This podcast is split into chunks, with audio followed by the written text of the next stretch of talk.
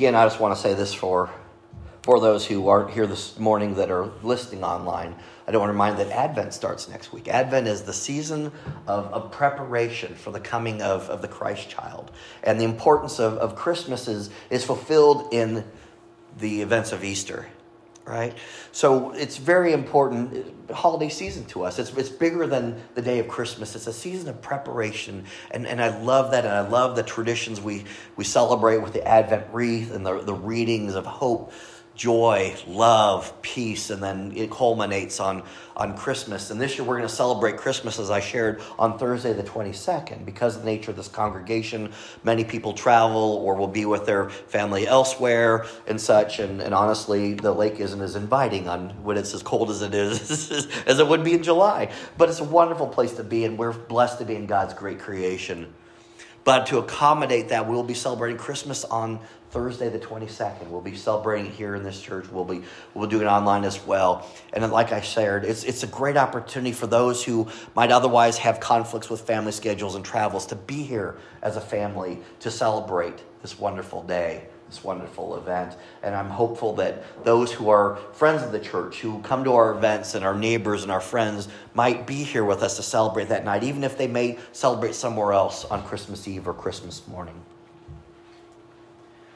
this week's message, Questions and Doubts.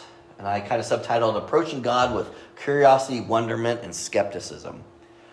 Doesn't sound very good, doesn't feel very good, but we're going to we're going to dive into a little bit because the message, the story is good. So we agree we are the church.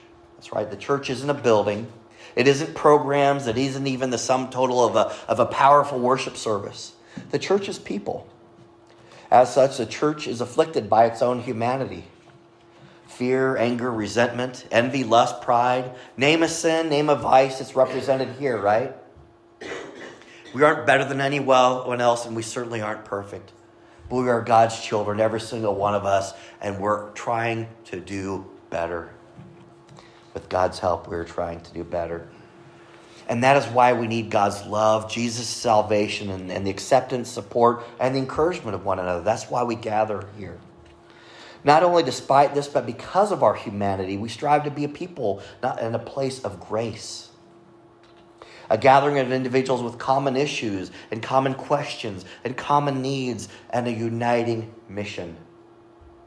We also have common issues of faith and doubt. Every one of us, we do. And they exist just as often among Christians of every maturity level as they do anywhere else in the world.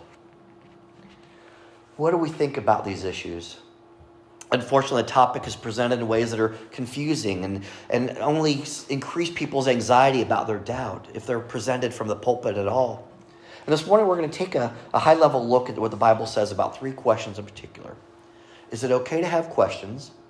Is it okay to have doubts? And are these indicators of a lack of faith? Now, I'm going to tell you in advance, I don't want to ruin it for you, but this is going to be a positive message. Is it okay to have questions? In, in a word, yes. Yes. A question that's answered is, is, is one that's pursued and it leads to wisdom, right? If you have a question and you're fine with being ignorant, I'm not saying stupid, right? If you're with not knowing, that's, that's not okay. But a question that's answered makes you smarter, more informed. It leads to wisdom, and wisdom is true understanding. God calls us to seek wisdom. Through God's words, we gain an understanding that God is the one who gives the, the gift of knowledge. That is, an understanding or awareness of something. The Lord, however, grants knowledge to those who have an honest relationship with Him. He wants you to know Him better and the reason you are here and the, the, the reason for the purpose He has given you. James 1 5 instructs us says, If any of you lacks wisdom, you should ask God, who gives generously to all without finding fault, and it will be given to you. God wants us to ask questions and then turn to Him for the answers. I don't know if you're a parent or or we're parent of a young child, what's the biggest fear that they're gonna they're gonna ask their friends the questions that you hope someone who knows something will answer for them, whether it's in regards to peer pressure or something really, really important like this. God says it's okay to ask, but ask me, and I'll tell you.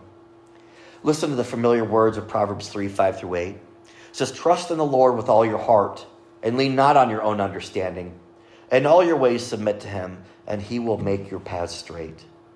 Do not be wise in your own eyes. Fear the Lord, right? Respect the Lord and shun evil. This will bring health to your body and nourishment to your bones. When it comes to having faith, the Bible often portrays it as a question of whose perspective we intend to rely on. We can lean into what we know and understand about God on His ways, or we can trust in our own understanding.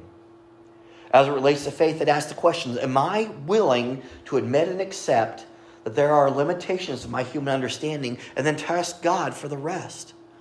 You know, when there was this conflict between Job, this, you know, upright, honorable man of God, by God's own definition, you know, there was this dissertation going back and forth, and Job's just kind of hammering at God, and God's let him have it. He said, Oh, yeah?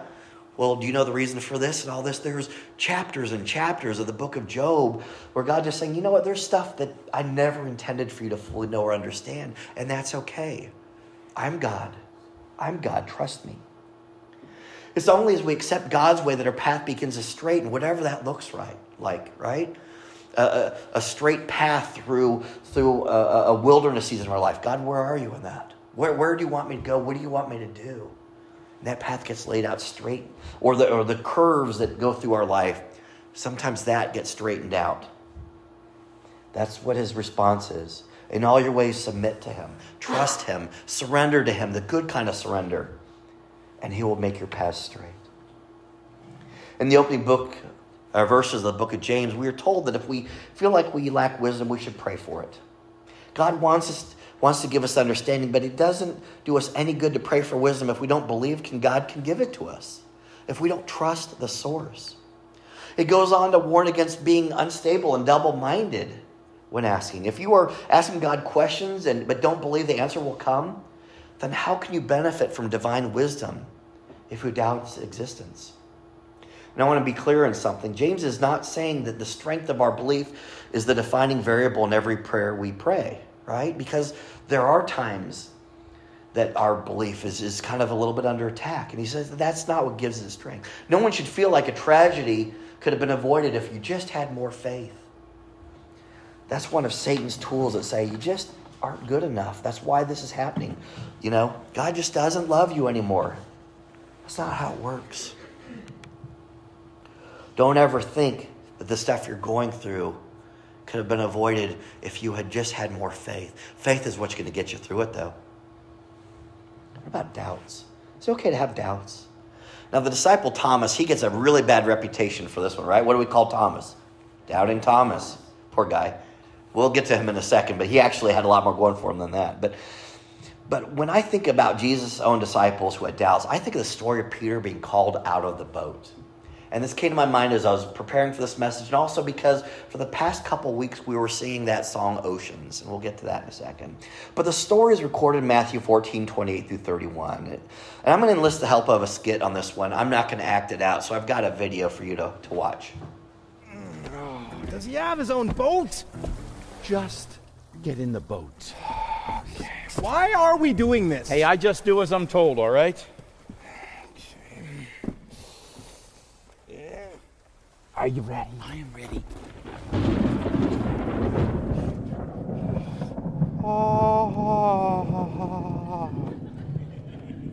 Um, Peter. What? There's a storm up ahead.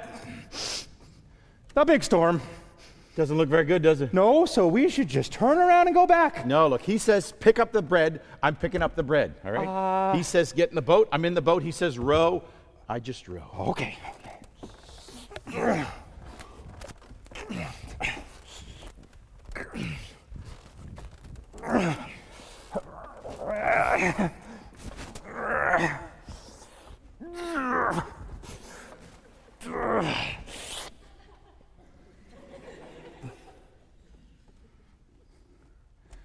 Uh, just row. Just row.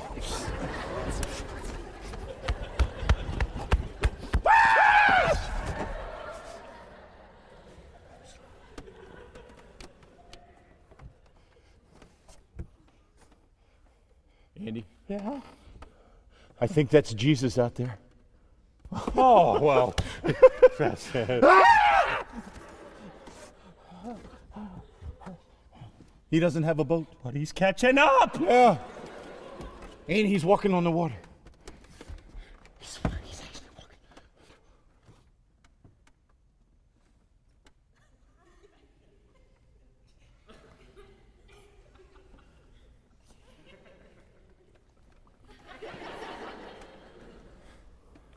Right, you stay there. Peter, what are you doing? Peter, you can't swim.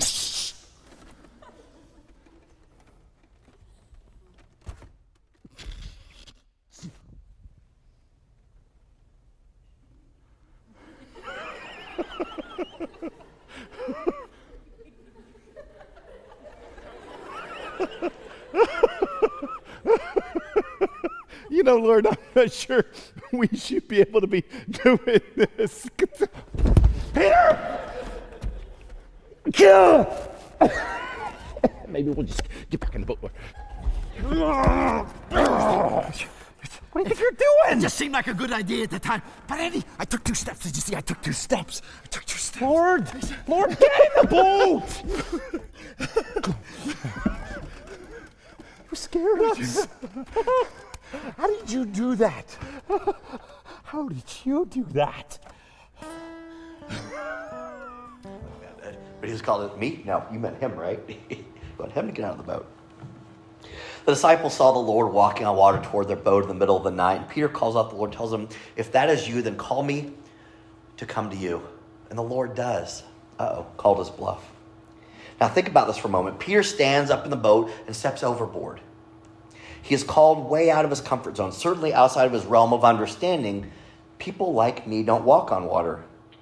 But he still gets out of the boat. Matthew tells us that he actually walked out on the water toward the Lord.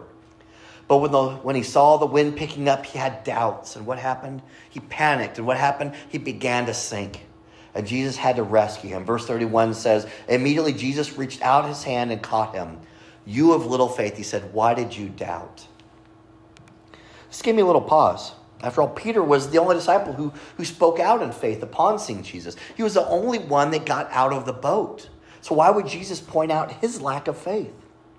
For a moment, Peter resisted every rule he knew about the situation his mind, his human mind, and, and how he understood it. He didn't rely on his own understanding of the natural law of physics. I'm not convinced that Jesus was scolding Peter. Perhaps he was reminding him that he'd already done the hard part. He had already stepped out in faith. He panicked after experiencing the miracle. You ever do that? You ever do that?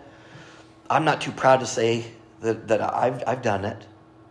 God has overcome my doubts and blessed me when I stepped out of my comfort zone in faith. And then I look around where I'm at, and then I'm uncomfortable. How did I get here? Oh no. God had already led me through the hard part, the decision and the first step to believe and trust in Him. Are you like that? Have you done that as well?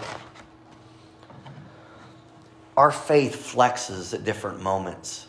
Sometimes we step out and, and do something challenging, and, after we get over the hurdles, that's when we hesitate to go a little further. Sometimes we're just stay in our comfort zone for a moment too long. Faith isn't something you either have or you don't have. It's a muscle that grows as stronger as you use it. It's a lifestyle, it's a belief system of faith. And the story of Peter being called out of the boat is the inspiration for the song Oceans that we've had concluded worship with during the last message series. I want to, con- I want to start with the lyrics here. I was going to call someone out to sing it, but I don't think that that would be well received, even though I'm talking about comfort zones. But I'm just going to read the lyrics, right? And hopefully they'll, you'll remember this from, from the song. It says, You called me out upon the waters, the great unknown where feet may fail. And there I find you in the mystery, in oceans deep, my faith will stand. And the chorus is this it says, And I will call upon your name and keep my eyes above the waves when oceans rise. My soul will rest in your embrace, for I am yours and you are mine. Are you seeing it now? Second verse Your grace abounds in deepest waters. Your sovereign hand will be my guide. Where feet may fail and fear surrounds me, you've never failed and you won't start now. And it goes back to that chorus, right? And the last is, is this bridge. It says, Spirit, lead me where my trust is without borders. Let me walk upon the waters wherever you would call me. Take me deeper than my feet could ever wander, and my faith will be made stronger in the presence of my Savior. And it ends with that powerful chorus And I will call upon your name and keep my eyes above the waves when oceans rise. My soul will rest in your embrace, for I am yours and you are mine. Man, that's good stuff. So, what about these disciples? the faith of his disciples. Matthew 28 16, and we know this to be the kind of the precursor to the Great Commission. It says, Then the 11 disciples went to Galilee, to the mountainside where Jesus had told them to go. When they saw him, they worshiped him, but some doubted. Talked about this a couple weeks ago. The disciples and others had spent about three years with Jesus. They'd, they'd heard his teachings, they'd seen miracles happen.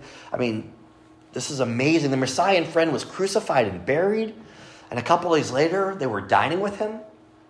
If there was ever a good reason to believe, then the unbelievable, this is it. These guys had seen it and experienced it. Yet some doubted, it said. So is it okay to have doubts? Well, Jesus doesn't chastise them. He doesn't tell them, I was going to give you guys some really good instructions, but since you still don't believe me, just never mind. Instead, he meets them where they are, right? He meets us where we are in our faith.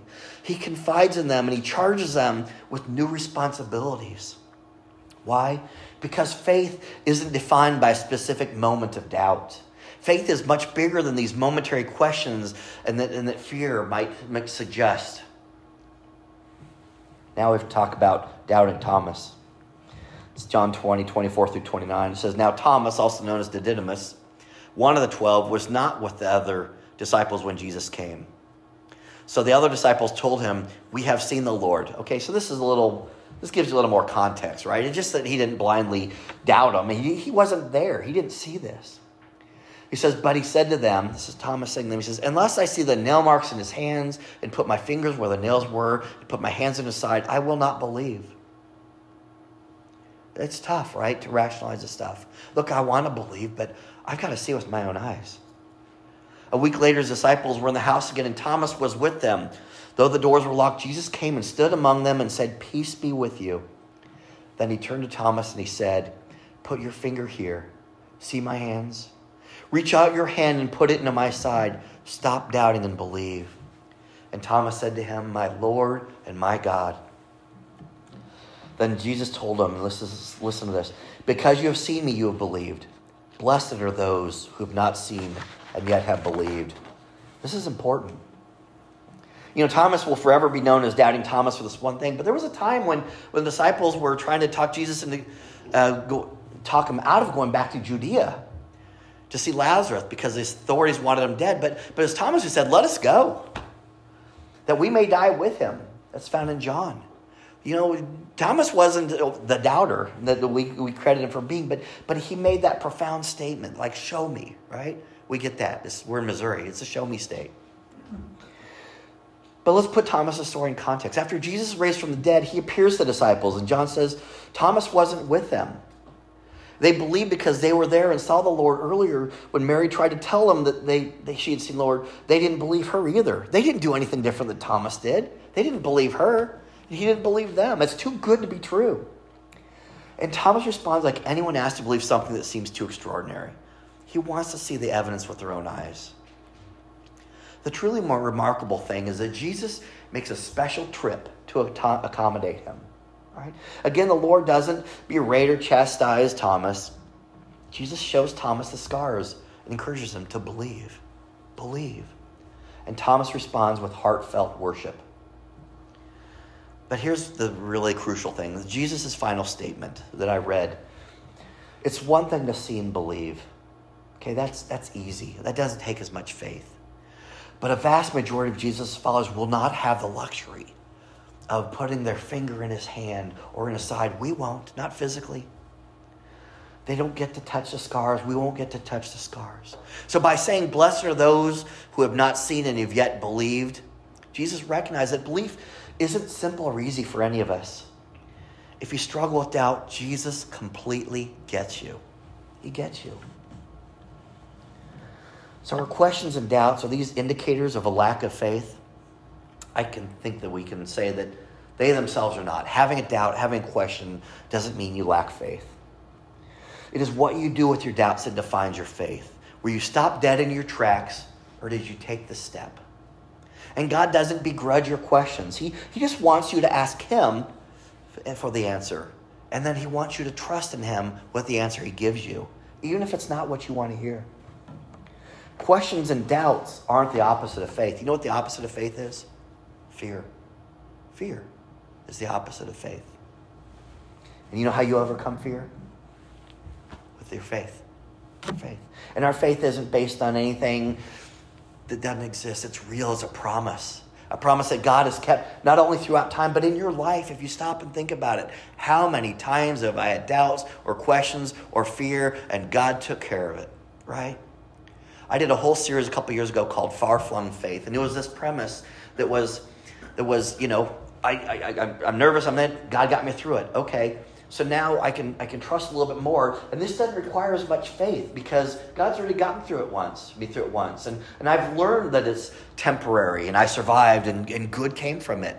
So the next time something comes along, I've got a little bit of basis in my faith, but God says I'm not okay with you just having that much faith, so I'm going to pull you out a little more, and this is how our faith has grown, right? We put it out there, and then we grow into it. It never comes just easier automatically, and Jesus gets that.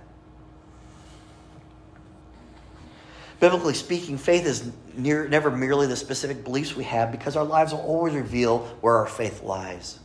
Hebrews 11 6 tells us that without faith it's impossible to please God. Okay, whoa, whoa. That, but I, I know that my faith wavers. But listen to the reason why he says that. Because anyone who comes to him must believe that he exists and that he rewards those who earnestly seek him. Okay? God isn't pleased because of your faith. He's pleased that you came to him and that's what your faith is based on. And when we think of faith as a synonym for belief, that is that is never okay to have doubts or questions, that we will interpret it to mean that having the right ideas and never doubting them is the key to pleasing God. That's, that's wrong. That's bad theology. It's untrue.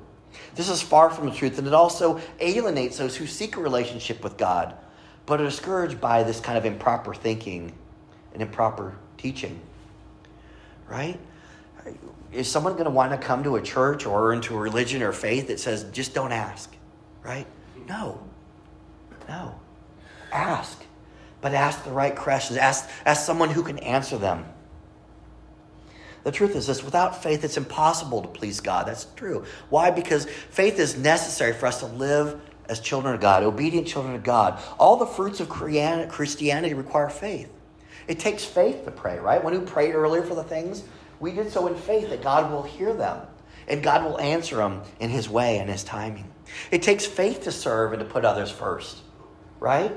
To put money in the plate or to commit your time and talents because we have a finite amount of those things and we have faith that God will do something good and worthwhile with it. It takes faith to embrace a kingdom view of the world, to see the world and people as God does. It takes faith because if we look at people the way other people do, boy, your faith won't last very long because we're all struggling with the same stuff. Jude 22 tells us, Be merciful to those who doubt. Faith isn't static, it's not a given. We could have strong faith today and tomorrow go through something that makes us question everything. It's incredibly important that we treat one another with tenderness and care because that's how we protect doubt from becoming disbelief. When Thomas said that he wouldn't believe unless he held the, uh, felt the Lord's wounds, he didn't, didn't want faith, he wanted certainty. Thomas had faith. He was saying, I will believe it when you prove it to me, but faith isn't certainty. Faith is belief in the face of questions and misgivings. It is t- trust despite the doubts. For people to grow in faith, they need the freedom to take tentative steps, right? To step out of the boat, to, to stretch your faith a little bit. They need to trust that their questions will be met with gentleness.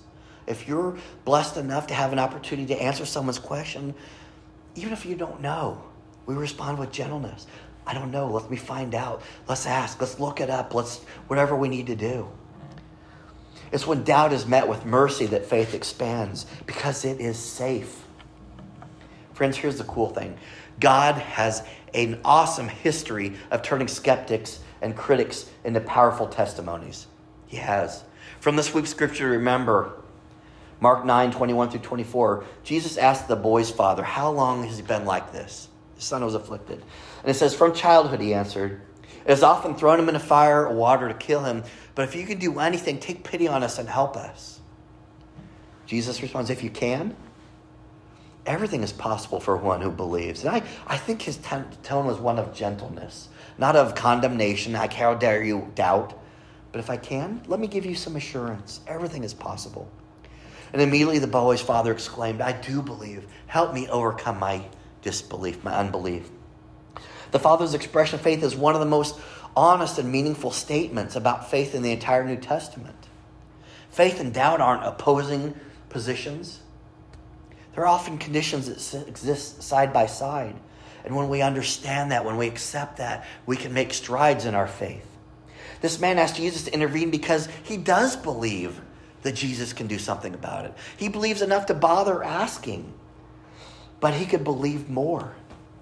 We could always believe more. Every one of us could always believe more. And nothing seems more meaningful than using your existing faith to ask for more faith. Ooh, remember me talking about those risky prayers? God, help me have more faith. Okay, I have to test you. Right? God, help me learn patience. Okay, enjoy your commute to work. You know, that's, that's what we're doing when we're asking risky prayers. Test my faith to give me more faith. And God loves that. Not because he wants to punish you, but because he wants to improve you. Another one that you can't overlook when you talk about a skeptic whose criticism became a powerful testimony is that of Lee Strobel, who wrote the book called The, the Case for Christ and others. I'm just going to read a little blurb. This is from Wikipedia, but it's true. if you had asked Strobel in the late 70s if he believed in a loving, all knowing God, he would readily deny his existence. Strobel was an award winning legal editor for the Chicago Tribune, a position he held for 14 years. He was a formally trained writer with a journalism degree from the University of Missouri, go Tigers, and a law degree from Yale. Strobel, the Ivy Leaguer, lived his life based solely on proven facts. Okay? He was well respected in his field and had no need for organized religion, so he said. I added that part. Logic ruled his every decision. That is, until his wife, a self proclaimed agnostic, converted to Christianity. When his wife first began attending church and talking about Jesus, he thought his marriage was over. Little did he know it would be her conversion that would become the catalyst that would change the trajectory of his own life forever. He went on to research the life of Christ. I mean, he wanted to dig into facts, and I won't get into that. The book itself is good. In fact, if you want a copy of the book, I'd be happy to loan it to you. So just shoot me an email, let me know, and I'll get it to you. But I'm just going to kind of jump ahead to the end here. The happy ending. Strobel officially became a Christian in 1981. Certain the gospel that was true. After years of trying to win his own father's love, he realized he didn't have to earn the love of Christ, and it was freely given. I think there's a real clue there to where Lee Strobel's struggle with his relationship with his heavenly father came from. But listen to this quote Christianity is the only world religion that's built on grace rather than a system in which people try to work their way to God, he said. God's grace is an inexhaustible topic that has so many implications for our life and eternity. It's relevant. It's relevant. You see, doubt does not negate faith. The disciples continue to follow Jesus despite their doubts. Likewise, for us, the existence of doubt in our lives does not mean we no longer have faith. The Great Commission, right? Go and make disciples of all nations, was given also to doubters. This was one of the points Dave and Scott make in the oh sorry um, in in another episode that I was going to show, but I, I cut it out. But this is the Great Commission was given to doubters. It was, it was. God never expects, expects us to have all the answers or to be perfect. Certainly not first. The doubters will, were still doubted when Jesus gave them the Great Commission, and they didn't have to first get rid of their doubts in order to fix their faith. In fact, it's the Apostle Paul who writes in Romans 5 6 or 8. He says, You see, at just the right time, when we were still sinners, so that was just the right time for us while we're still sinners, Christ died for the ungodly. Very rarely will anyone die for a righteous person, though for a good person, someone might possibly dare to die. But God demonstrates his own love for us in this. While we were still sinners, Christ died for us. So, regarding the Great Commission, which we've been talking about the past few Sundays, Jesus didn't say, once you're absolutely certain to the core, go. You know, once you got it all figured out and you, you're all bought in, go. He didn't say that. He looks at these worshiping, doubting guys and says, You go. You doubters go. Go tell the world the good news about me. The very news you're doubting with your own eyes right now. I know it seems too good to be true. I know it doesn't seem possible. It doesn't seem real. So get up and go, doubters. I'll go with you. As you go to share about me with others, you'll find your own doubts being healed. There you go. As we go forth and talk to others, our own doubts will be healed. You'll have new doubts along the way, and I'll be with you in those too. Stand right in front of you. That's where I'll be. Disciples are not people who never doubt. They, they doubt and they continue to worship. They doubt and they continue to serve. They doubt and they help each other with the others' doubts. To be a community where everybody can be open about their faith and open about their doubts. That is the gift of Christianity. That is the gift of congregational fellowship. Church, let me leave you with just one last thought. We can't be content with just saying, I believe just because I do. I, I just believe. Ask God your tough questions and allow Him to respond to your doubts. It's a risky question, but, but do it. See what He says. Let's make that our prayer. Heavenly Father, we thank you for who you are. We thank you for who we are to you. Lord, we know that there are many things we must come to you and apologize and ask for forgiveness for our sins, our vices, the way we treat others, the way we treat ourselves, the way we treat your creation. But you don't ask us to apologize for our doubts and questions. You ask us to bring them to you so that you can address them, so you can heal them. And Lord, you send us out, not despite these, but because of them. Who better than to address the doubts, concerns, afflictions of another person than the one who, who's there themselves? Lord, we are a powerful testimony in your name, and you know that, and that's why you asked us to go. Not to stay here, not to stay silent, but to make a difference in the world. We may do it through our words, we may just do it through our actions and our attitudes. Lord, we ask you bless this process. We know you will. Heavenly Father, as we celebrate the Thanksgiving season, we just specifically give you thanks for this calling, this charge. We thank you for the way you provide in our lives, that, that just the basic provisions, having food, air in our lungs, just clothing and shelter, is a blessing in and of itself. And we thank you for that.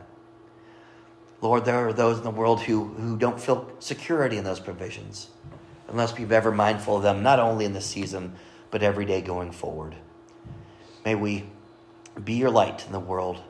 May we provide for those who are in need. May we serve those who need to be served, and may we be an example for all who need an example.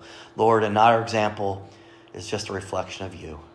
We thank you for that opportunity, and we thank you for that challenge, and we thank you above all else for your Son, Jesus Christ. It's in his name we pray. Amen. Amen.